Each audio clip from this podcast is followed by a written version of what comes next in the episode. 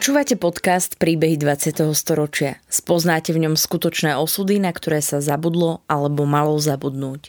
Postbellum a aktuality SK nezabúdajú. Vďaka konkrétnym príbehom sa dozviete, akým osudovým dilemám museli naši rodičia, starí rodičia, prarodičia čeliť. Postavení sme tak pred otázku, ako by sme sa v podobných situáciách zachovali my. Rozprávači príbehov 20. storočia rýchlo odchádzajú – ich spomienky sú dôležité nielen pre nás, ale aj pre naše deti a ďalšie generácie, ktoré už nebudú mať možnosť sa s nimi osobne stretnúť. Rudolf Dobiaš bol ako mladý scout a 19-ročný čerstvý maturant zatknutý a obvinený z protištátnej činnosti a vlasti zrady. S priateľmi vydávali protikomunistické letáky. Odsúdili ho na 18 rokov väzenia, z ktorých si odsedel 7 rokov. Po ceste naprieč niekoľkými pracovnými tábormi sa po prepustení z väzenia vo svojich 40 rokoch vrátil k písaniu a významnou mierou prispel do slovenskej literatúry. V zlých časoch mu bola veľkou oporou viera a jeho spoluväzni.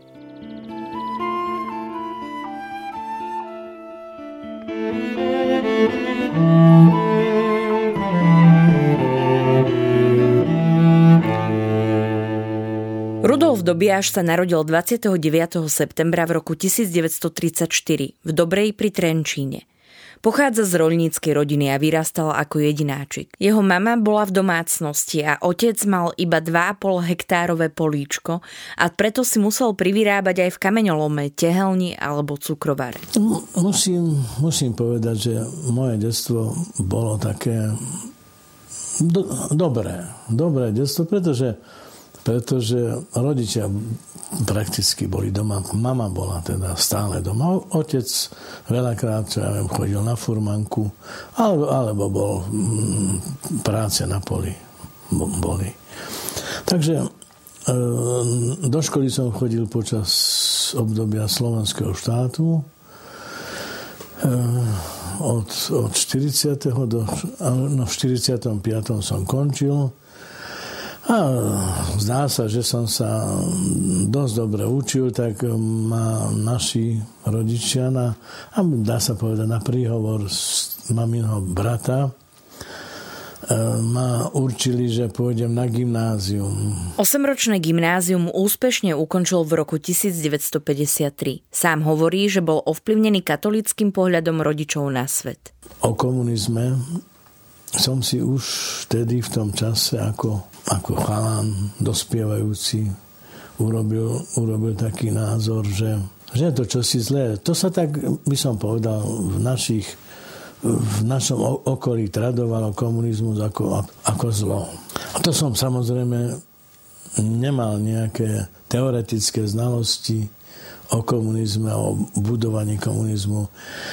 A rok, rok 1948 som nejakým, nejak zvlášť ani nevnímal, pretože na dedinách, myslím si, kde nebolo, alebo bolo veľmi málo robotníkov, ktorí možno, že sa zúčastňovali ako milicionári na, na tomto prevrate, e, na, tak na týchto dedinách e, nebolo, sme o tom, o tom nejak veľa nevedeli.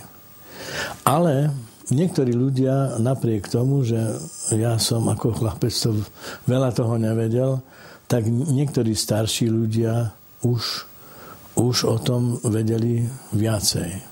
V roku 1945 bol v tomto regióne založený scouting a tak sa mladý Rudolf stal scoutom a zároveň družinovým radcom. Oddiel sa nachádzal aj v Trenčianskej tepleji. Tam bol aj dievčenský oddiel skautský No, tak sme robili e, rôzne, aj na tábory sme chodili, aj sme, e, sme sa zúčastňovali takých cirkevných slávností Božie telo, alebo pri Božom hrobe taká stráž sa stála, chlapci i dievčatá. Bolo to, bola to taká činnosť zatiaľ ešte nerozvitá. Napokon bol scout premenovaný na junáka a ten bol potom pričlenený k Zväzu slovenskej mládeže, ktorý už bol socialistickou mládežnickou organizáciou. Aj po zrušení sa skauti pod vedením Jána Huňu snažili ostať činní.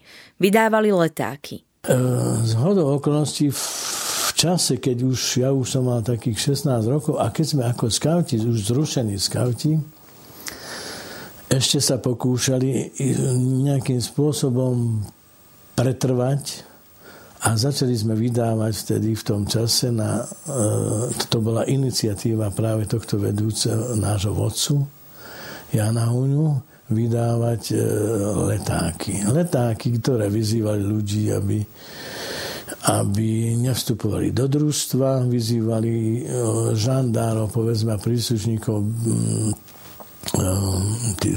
toho zboru národnej bezpečnosti, aby neprenasledovali čo ja viem, veriacich a, a kňazov, lebo v tom čase zároveň zároveň nastali aj rôzne, rôzne také nájazdy, pretože bola už boli zrušené kláštory, boli rozpustené kláštory, však boli internovaní reholníci, boli internovaní i zatýkaní kňazi, tak sa, um, tak sa robili také kroky a výzvy sme dávali, že aby, aby sa spametali. Po smrti Stalina a Gotwalda vydali po pauze posledný plagát. Bola to jednoduchá, poviem, inzitná kresba takých dvoch, takého pekla, kde čerti, čerti e, stoja okolo dvoch kotlov a v jednom kotli je Gotva a v druhom Stalin. Tak toto bol skôr karikatúra, než, než nejaký leták. A tento, táto karikatúra sa nejakým spôsobom dostala do čítanky jedného takého chlapca, ktorý chodil tu na dobrej do ľudovej školy, alebo základná, to bola ľudová ešte. A pán učiteľ ju našiel v jeho čítanke, ten leták. To bolo niekedy už koncom roka, niekedy začiatkom decembra. Našiel leták a teraz čo? Tak oznámil to na bezpečnosť. Takže zatkli tohoto otca toho chlapca, No a u, urobili u neho prehľadku samozrejme, mm, takže ho našli viacej letákov, No potom ho z vyšetrenia ho vrátili domov a za, zatvorili toho Jána Huňu. Rudolf Dobiaš bol prijatý na Filozofickú fakultu, odbor slovenský a ruský jazyk a začal publikovať svoje prvé básne. Po troch mesiacoch štúdia sa však doma dozvedel, že zatkli skautského vedúceho Jána Huňu.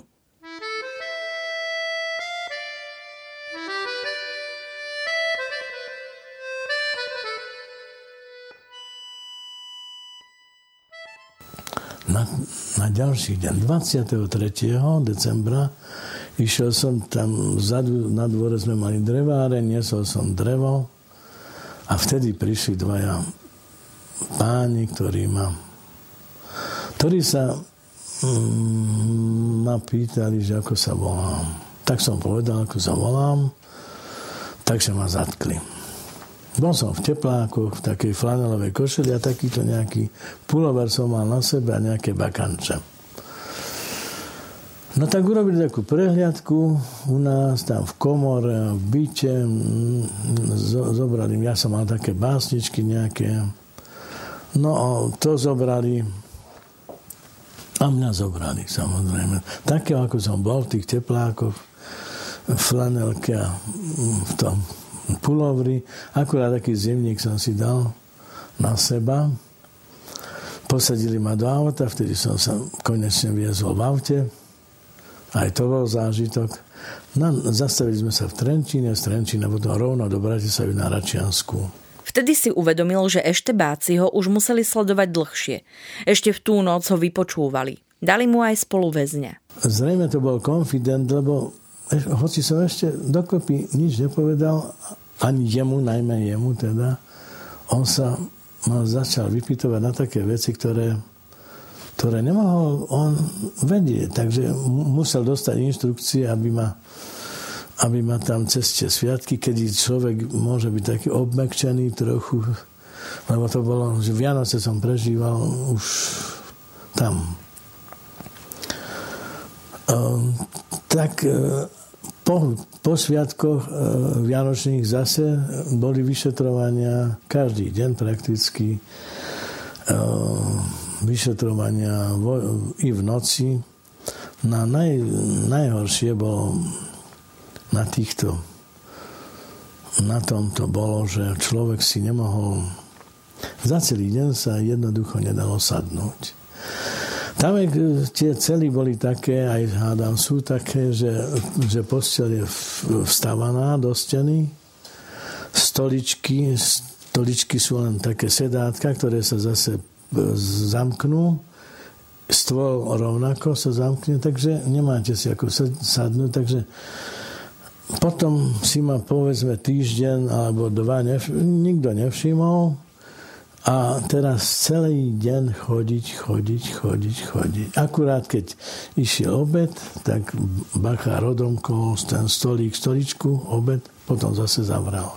A potom večer otvorili na tú postel a tam to svetlo jednak svieti, jednak ruky musíte mať stále na deke, búchanie na dvere. Jednoducho už to išlo do tvojho.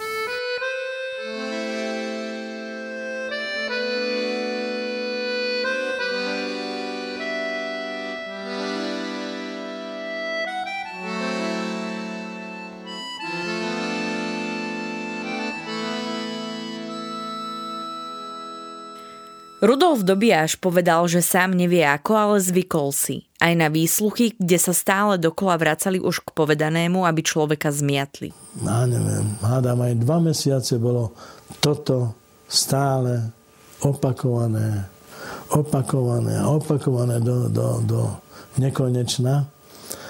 Priznám sa, že že na konci som naozaj nevedel, čo je pravda, čo nie je pravda, čo, čo, čo som povedal, čo som nepovedal. Nevedel som jednoducho. Vo väzení bola zima, dávali im jesť hrozné veci, dvakrát skolaboval. Ale počase sa situácia trochu zmenila. Ale napokon potom to ustalo, potom niekedy v máji už sme mali, už, už mi dali, máji mi, to, to boli šťastné časy. Knihy. Už som mohol, dostal som knihy, síce dostal som Klementa Gottwalda, nejaké prejavy, a ešte, ešte nejaké, ale medzi tým som dostal aj Lermontova, na ktorého do, nezabudnem do smrti. Takže už to bolo dobré, už si ma tí referent, už aj výmena referentov bola. O, oni boli, oni to presne vedeli, ako majú. Jeden bol taký akože otcovský, druhý bol zase taký strohý. A tretí bol neviem, aký bol, ale zaujímavé, že keď išiel, lebo sme chodili na vychádzky, neviem, či každý deň, či raz za týždeň, alebo ako, neviem presne už. A tie vychádzky sme mali v takých, takých betonových kójach a raz tam ma zobral na vychádzku a tak vybral z vrecka dva okrušteky chleba, že zobral v jedálni ich a mi ich tak dával, aby nikto nevidel, že mi dáva chlieb. Doteraz neviem, som nerozúštil toto tajomstvo, či to bolo len e, e, vypočítavá ponúka toho vyšetrovateľa, aby, aby ukázal, že spolu cíti so mnou, alebo či to, či to bola úprimná taká, taký súcit, s človekom, ktorý má hlad a ktorý je tam bezmocný. V priebehu januára zatkli celú skupinu Rudolfa Dobijáša. V júni už boli uzavreté protokoly pre súd a čakalo sa na proces. Ešte počas vyšetrovania dostal rozhodnutie, že je vylúčený z vysokej školy a uzatvárajú sa mu možnosti akéhokoľvek ďalšieho štúdia. Pred súdom boli zatvorení v izolácii a proces bol verejný. Všetci boli odsúdení za vlasti zradu. Obžaloba bola zaujímavá aj s komunistami stále omieľaného triedného hľadiska, keďže väčšina odsúdených pracovala v robotníckých profesiách.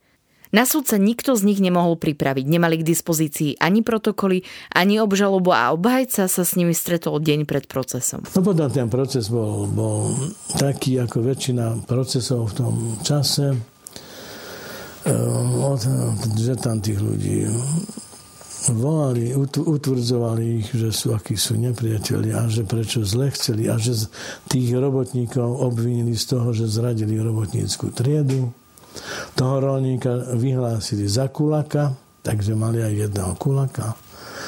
Nám povedali, že či sme sa nehambili brať štipendium od, od, od štátu, ktorý, že robotníci nám to dávali. Taký, takýto spôsob. Hej. No tak ja som tých stipendií dostal dve, takže ešte to nebolo tak veľa, takú škodu som neurobil veľkú. No ale rozsudok potom padol, potom obhajcovia sa zmohli na také, že, mm, že boli mladiství, alebo že bol, nábožensky boli akože zaťažení a čiže, čiže takéto, takéto rôzne argumenty uviedli na, našu, na náš prospech, akože boli sme skrátka e, vyhlásení za, za nepriateľov národa ako taký.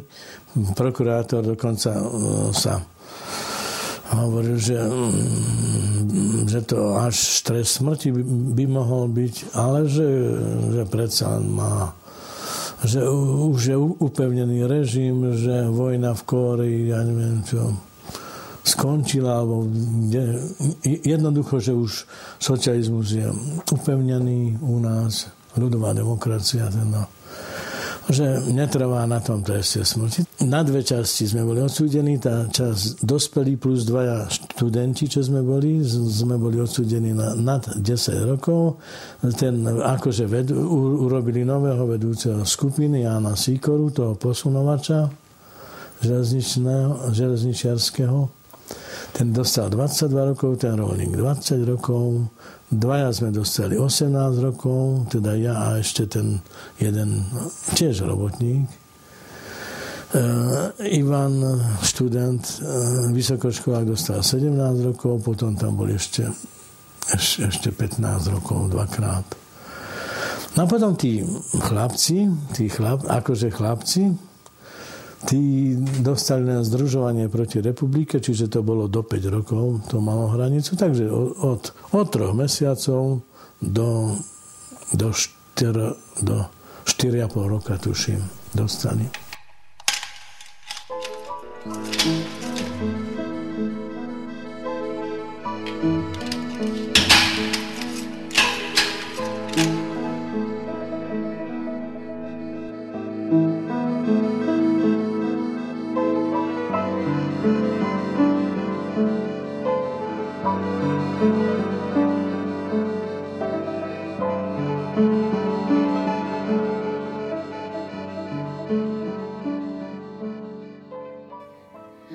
Dobiaš prežil asi 4 mesiace na pankráci. Až oveľa neskôr podľa rôznych dokumentov zistil, že za ten čas tu boli popravení asi 5 politickí väzni. A ja, e, pretože som bol ťažký zločinec, s môjim trestom som naozaj už bol tako, na takom oddelení na ťažkých zločincov, ktorý bol kúsok alebo blízko e, oddeleniu, kde boli kde boli odsudení na smrť. Takže počul som tam po nociach, ten, tu, ten, keď ich nad ránom ich brali, keď ich, alebo ich odvádzali, lebo na, údajne sa to tak na tri etapy.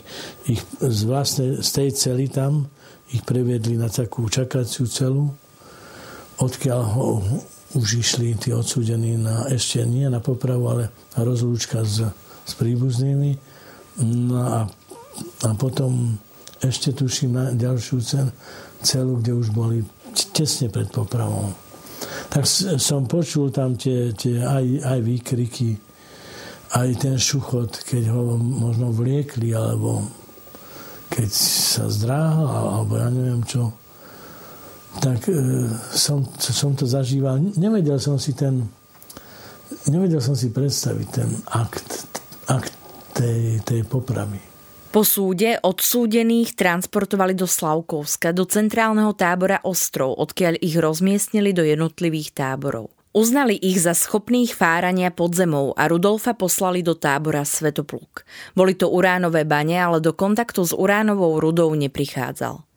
Som fáral na bani, ktorá sa pravdepodobne volala Barbora, nie som si istý. Tak sme, sme chodili do nej takým dlhým koridorom, asi kilometrovým. Na tom na Slavkovsku boli kruté zimy, tam, tam snehu bolo vždy a, a ten koridor bol taký kelský, obklúčený drôtmi. Psi e, vedľa išli teda stráže a psi. A my sme sa dostali na šachtu. Takže o 4 ráno sme fárali, o 5 či stávali, o 5 sme vychádzali a išli sme na šachtu. Tam asi tak za hodinu prišli sfárali, vyfárali, mokrí, zase naspäť cez koridor. Zamrznutý e, mnohokrát z, z boty deravé, tie gumáky. No, ja, ja som v prvom momente si povedal, no ak tu zostanem tých 18 rokov, tak to neprežijem. To bola, to bola hrozná robota. Hrozná preto, že som, že som bol že som bol fyzicky naozaj na, na dne prakticky. Psychicky som nebol tak nejako zle, ale, ale fyzicky to bolo veľmi zlé. Našťastie, našťastie už v tom čase, v tom, tom 54. roku a 5. roku vlastne už bolo na Jachimovsku a na Slavkovsku a v tých baniach bolo kopa ľudí, ktorí už boli tam, by som povedal, zabývaní, ktorí boli oboznámení s tou, aj s prácou, aj, aj so životom na táboroch, aj so všetkým možným. A boli to ľudia, ktorí, ktorí vedeli, no, vedeli mm, ako pomáhať aj, aj radou, aj, ale aj hmotne.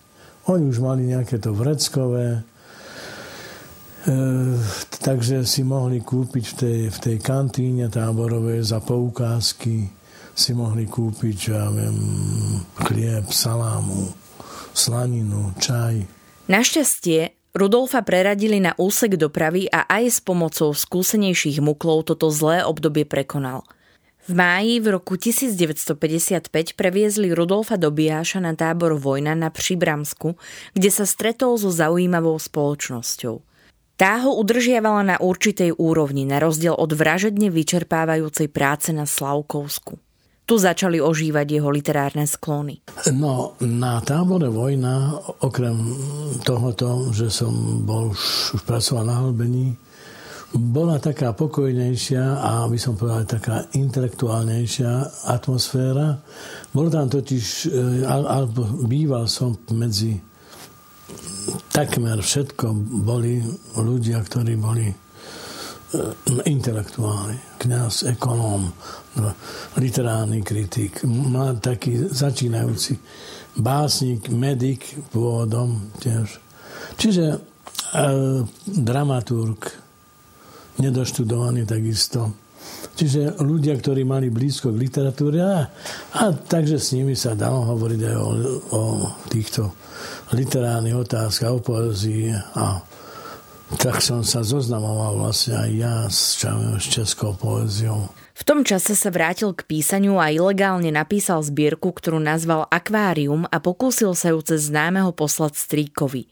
To sa však nepodarilo. Bol aj účastníkom známeho nudlového štrajku, počas ktorého väzni držali hladovku, následkom čoho istý čas museli neustále fárať, aby dobehli zameškanú ťažbu.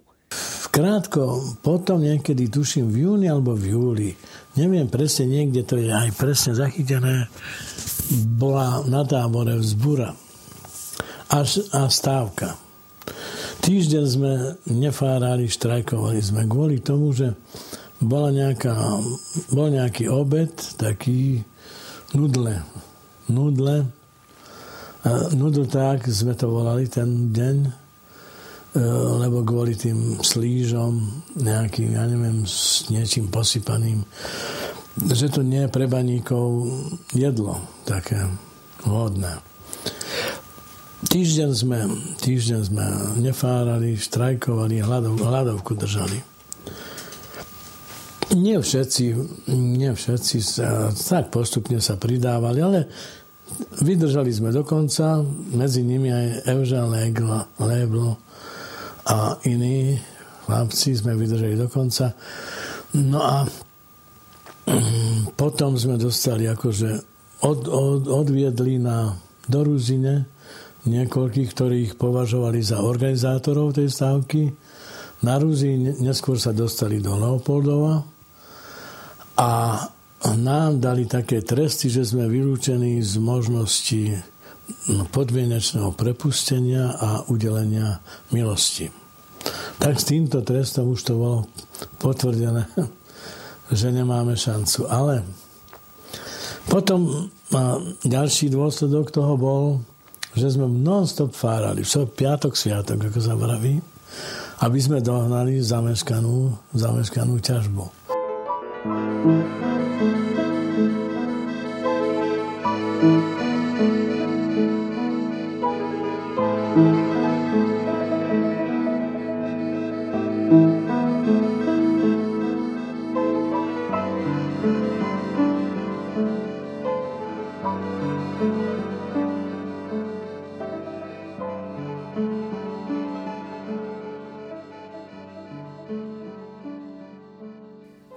1958 sa atmosféra zlepšila. Na nedeľných väzenských vychádzkach sa objavili aj kňazi, slúžila sa omša a začali žiť aj duchovným životom. Okrem iného zaznamenal aj ponuku na útek, ktorú však odmietol a neskôr zistil, že jeho hlavného aktéra chytili, potrestali a umiestnili do Leopoldova. V roku 1959 oddelili kriminálnych väzňov od politických a urobili tak povediac tábor v tábore. Sme sa dostali do, do iných, do inej, do, do iných súradníc, by som povedal, už, už to nebolo také strašné ako, ako predtým, už to, tí bachari boli takí slušnejší. A Lebo, ktorý pre ktorého prišli tam dokonca, ja neviem, možno z ústredného výboru, alebo čo, to boli KS, čo? Tak ten hovorí, chlapci, asi niečo sa dozvedel, chlapci, do roka budete doma. Takže naozaj sme potom v tom máji odišli, bohužiaľ, v tom tábore, ktorom sme my boli už v tom mini alebo menšom tábore, ešte zostali tí naši ľudia, ktorí potom išli v 62. väčšina, niektorí, niektorí nešli zrejme až potom ďalších rokoch. Spoluväzeň Rudolfa Dobiaša, komunista Eugen Leubl, mal pravdu. Po prepustení v roku 1960 sa Rudolf síce ocitol na slobode, ale bez podpory ľudí z väzenia – táto životná etapa bola podľa neho ťažšia ako láger. Lebo práve tá, tá podpora tohto, tých desiatok, možno stovák ľudí, ktorí, ktorí človeka vedeli, vedeli nejakým spôsobom hm, povzbudiť, posilniť aj vo viere, aj v nádeji, aj, aj intelektuálne, tak tá bola, tá bola k nezaplateniu. Bez tej bez tej by sa to nedalo prežiť bez väčšej újmy na, na, na zdraví duchovnom aj, aj telesnom. Navyše Rudolf nemal žiadne vzdelanie. Istý čas pracoval ako figurant u zememeračov, čo bolo podľa neho zábavné a poučné. Potom dostal povolávací rozkaz a narukoval k technickým jednotkám. Už to neboli PTP, ale tie sme, sme robili s lopatami a krompáčmi na stavbách, na cestách. Aj železničné vojsko sme trošku uh, robili chvíľu, chvíľu, sme predržovali nejakú trať. Robili sme, robili sme um, takú cestu v muničnom sklade nejakom, všetko také tajné miesta nám to dali. Lebo boli sme celá rota bývalých, bývalých muklov. To bolo na tom aj pekné, aj zábavné, lebo sme sa tam mnohí zase stretli. Založili si ochotnícky divadelný krúžok. Zúčastňovali sa s ním na rôznych súťažiach s prítomnými študentmi z konzervatória a s civilnými zamestnancami inscenovali estrády či skeče. Neskôr sa presunuli aj do divadla a tiež pochodili kus republiky. V roku 1962 Rudolfovi Dobijášovi zomrela mama. Jeho brat mal 11 rokov a tak si začal hľadať stále zamestnanie. Pri žiadostiach sa však stretol s odmietaním pre svoju väzenskú minulosť a dokonca sa nemohol uplatniť ani v baníctve, napriek tomu, že toto povolanie aktívne vykonával. Nakoniec sa predsa len zamestnal v Novákoch a neskôr v Slovliku vo výrobni droždia v hrozných podmienkach, ale vydržal a neskôr mu ponúkli aj byt a lepšie pracovné zaradenie. Medzi tým sa oženil a manželom sa narodilo dieťa – v Bratislave si Rudolf spravil chemickú nadstavbu, zmaturoval v roku 1968 a postupne začal písať. A vtedy som tak začal hm, začal zase sem tam niečo som napísal do novín pod značkou do okresných novín alebo do krajských novín o výstavách, o maliaroch. Mňa zaujímali ma. Zaujímali ma výtvarné umenie.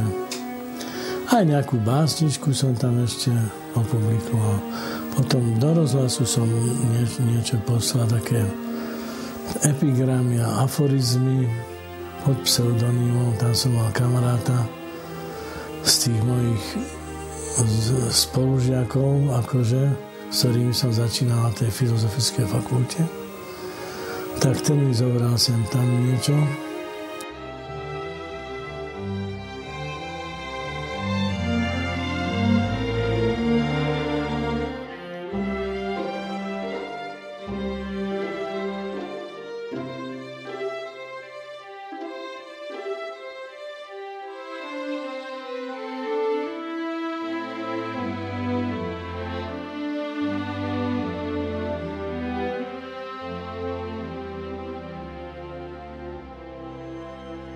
Keď slovenský rozhlas vypísal súťaž na rozprávkové hry, za jednu svoju rozprávku získal Rudolf Dobiaš cenu a následne sa umiestnil aj v súťaži literárneho fondu so svojimi poviedkami pre mládež. Podarilo sa mu získať dobrý kádrový profil a od literárneho fondu získal cenu za svoju zbierku poviedok s názvom Veľké biele vtáky.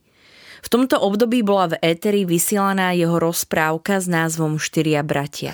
No vtedy zrazu sa moji v úvodzovkách priatelia e, ako si prekvapili a zaúčinkovali jeden z nich, bohužiaľ môj bývalý spolužiak, e,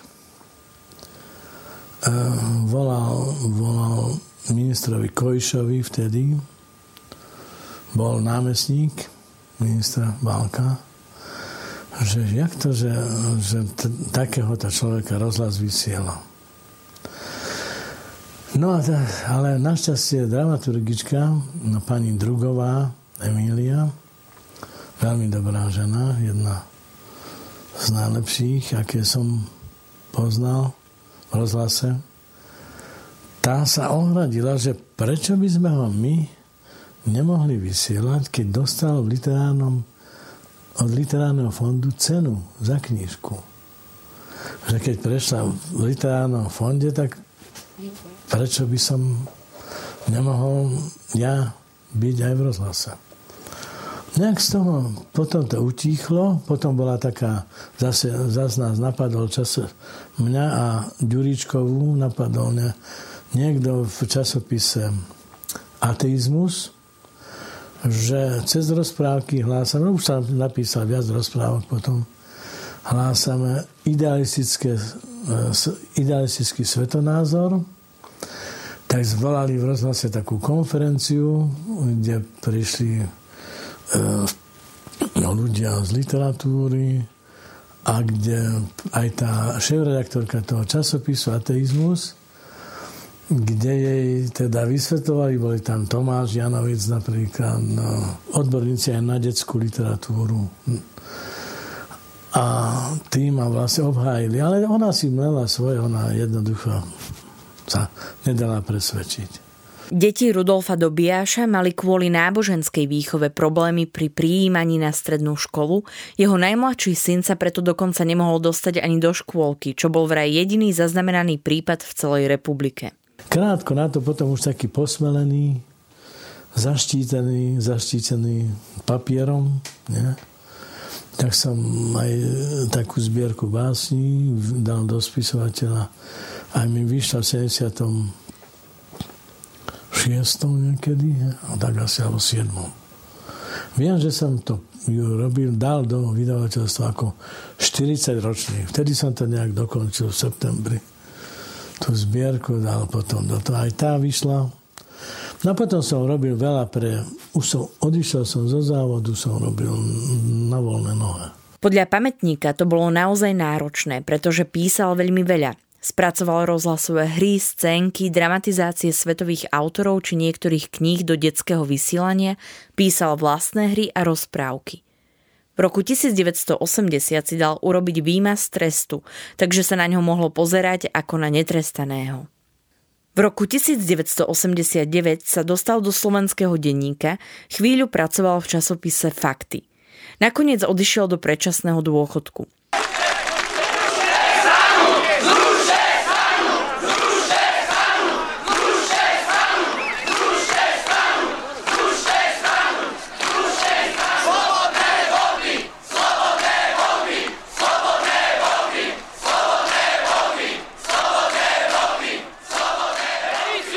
Po roku 1989, keď mu to už situácia umožnila, sa vo svojej tvorbe orientoval na obdobie totality. Napísal knihy s názvom Triedny nepriatelia, prvý a druhý diel, v ktorých zachytáva reálne príbehy konkrétnych ľudí, ktoré považoval za ideálne pre literárne spracovanie.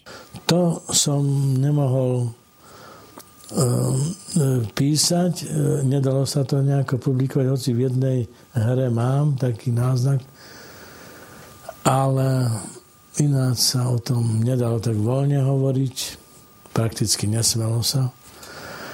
A tak som to musel, musel som to aj vypovedať, aby som mohol existovať. Rudolf Dobiaš stal pri zrode prvého časopisu Svedectvo v roku 1990 a keď neskôr začal vychádzať časopis Naše svedectvo, pôsobil v jeho redakcii.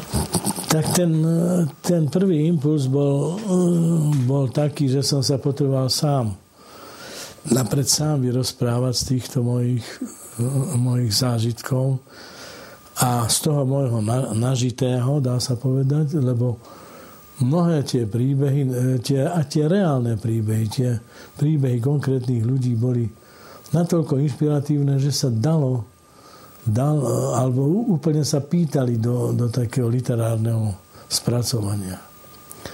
No a potom, keď som už, keď už, už e, začal vychádzať časopis, naše svedectva, ešte, ešte aj predtým, lebo ja som bol i pri zrode, zrode prvého svedectva, v 90. roku, tak už vtedy som sa, už aj, aj ľudia vtedy ešte posielali do redakcie, posielali svoje príspevky, príbehy. A nie, niektoré také krátke, boli jednoduché, prosté, by som povedal. Ale bolo to niečo, čo, čo si zasluhovalo. Zasluhovalo aspoň za, záznam, aspoň stopu, aspoň, aspoň zmienku aspoň zmienku o, o, o prežitom živote, o, o, o mnohokrát tragických životoch.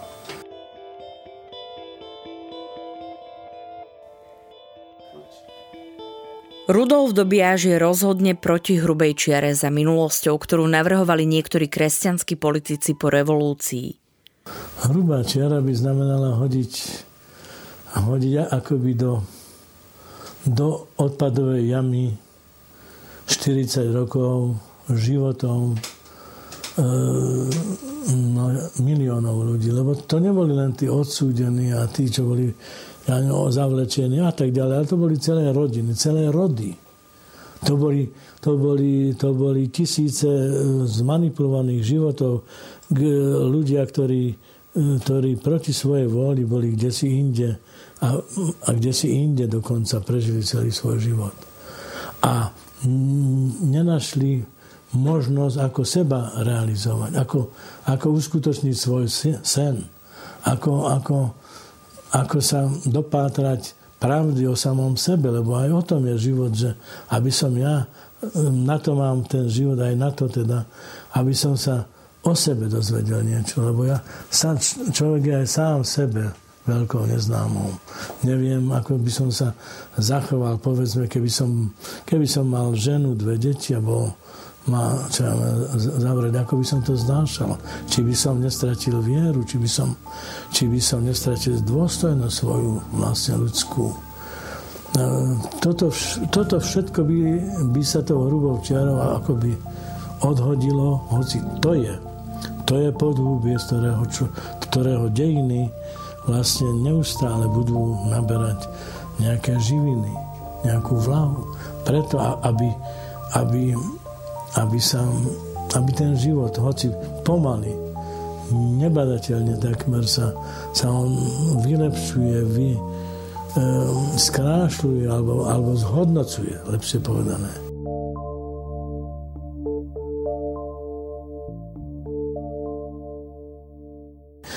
Prečo, nie, prečo nenapísať v tých dejinách, tak ako je napísané, trpel pod polským Pilátom? tak nech, nech, sa, nech, je napísa, nech je napísané ten národ trpel pod komunistickým jarmom. Nech to, nech to ľudia konečne pochopia, že to bolo, že to, bolo, že, že to boli okovy nielen na nohách, reálne okovy na nohách mnohých mužov a žien a na rukách, ale že, že to boli aj okovy, ktorými bol zviazaný národ, jeho osud, jeho, jeho e, príbeh v histórii. Lebo tie národy tiež majú svoju, svoje osudy, svoje príbehy. A e, toto, bez tohoto, bez, bez, bez toho portfólia, ktoré, v ktorom spočíva celá táto energia tých mŕtvych, tých zradených, tých opustených, tých bezradných, tých bezmocných, toto všetko, tá energia by sa, by sa vyparila, stratila nenávratne.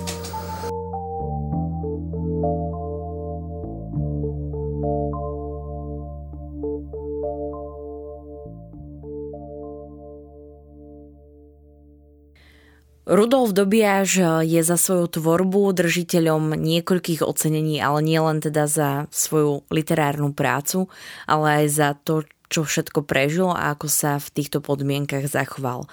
Aj v roku 2017 získal od Postbellum cenu pamäti národa.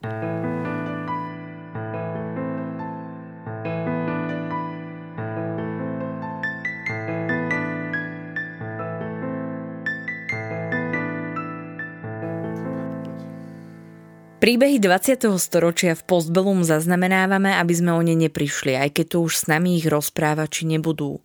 Aby sme nezabudli na hrôzy, ktorým boli vystavení. História dnes býva často spochybňovaná a pre mnohých je neznáma. Podporte našu prácu aj vy pravidelným finančným príspevkom na www.postbellum.sk. Ďakujeme.